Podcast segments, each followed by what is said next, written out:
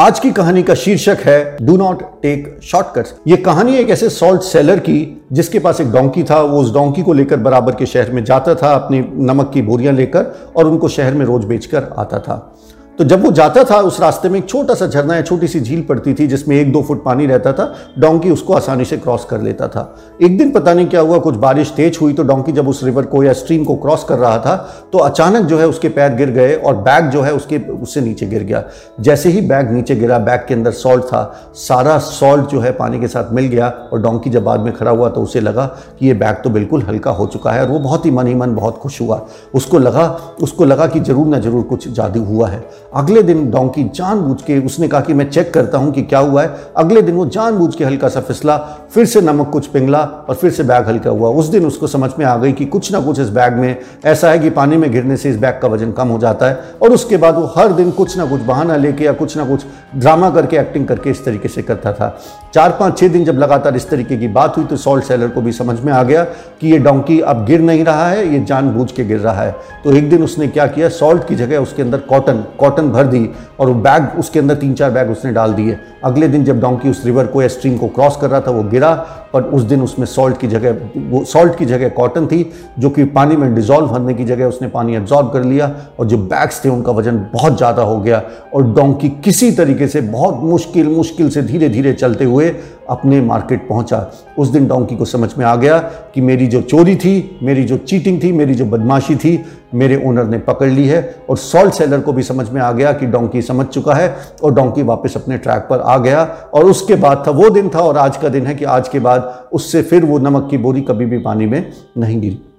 तो चलिए देखते हैं इस कहानी से हम क्या सीख सकते हैं। इस कहानी का जो मेन थीम है, जो मैं आपको बताना चाहता हूँ कि कभी भी आप कोई शॉर्टकट लेने की कोशिश मत कीजिए। शॉर्टकट कभी भी आपको सक्सेस पर नहीं पहुँचा सकता।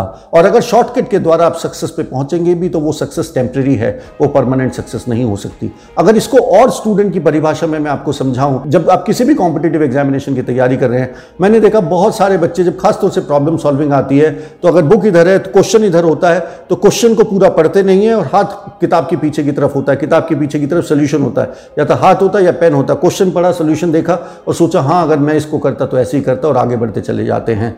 हम उस स्ट्रगल के फेस को अवॉइड करना चाहते हैं। हम उस स्ट्रगल के फेस को जब हम क्वेश्चन के साथ जूझ रहे हैं कूदना चाहते हैं अवॉइड करना चाहते हैं, उसको छोड़ के तेज़ी से आगे बढ़ना चाहते हैं और सोचते हैं कि तेज़ी से हमने फटाफट फटाफट फटाफट क्वेश्चन कर लिए।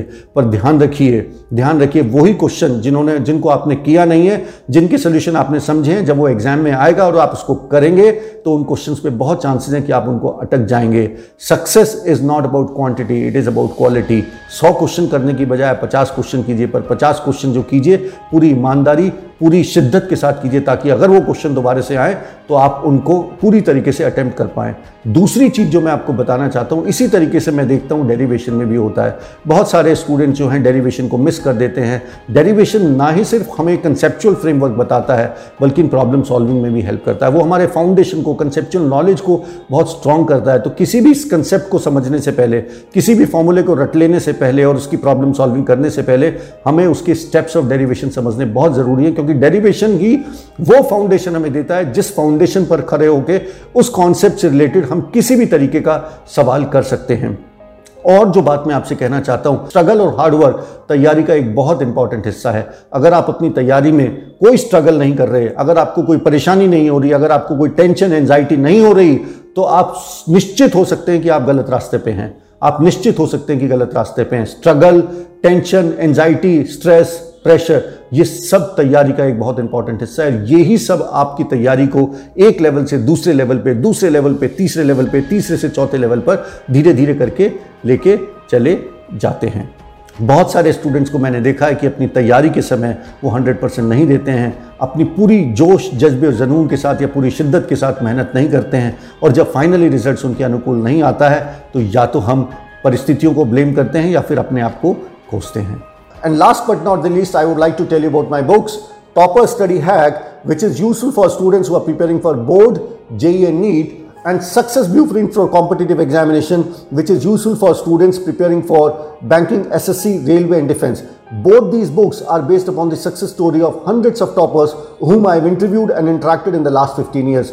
इन दोनों ही किताबों के अंदर हज़ारों ऐसी कहानियाँ, हज़ारों ऐसे किस्से छुपे हुए हैं जो कि आपको ऐसी टिप्स एंड टेक्निक्स दे सकते हैं जिससे आपकी प्रिपरेशन एक नए मुकाम या नए लेवल पर पहुँच सकती है। इसमें हम बात करते हैं कि टॉपर किस तरीके से प्लानिंग करते हैं किस तरीके से गोल सेटिंग करते हैं कॉन्सेंट्रेशन को कैसे बढ़ा सकते हैं डिस्ट्रैक्शंस को कैसे कम कर सकते हैं फोकस को कैसे बिल्ड कर सकते हैं एग्ज़ाम देने की क्या स्ट्रैटेजी हो सकती है एग्ज़ाम में एंजाइटी को कैसे हैंडल करें, और बहुत सारी ऐसी चीज़ें जो आपको अपनी तैयारी के दौरान फेस होती हैं। तो अगर आप इन बुक्स को लेना चाहते हैं तो अमेजोन और फ्लिपकार्ट पर ये दोनों ही बुक्स एक अच्छे डिस्काउंट पर अवेलेबल हैं। Thank you bye and all the best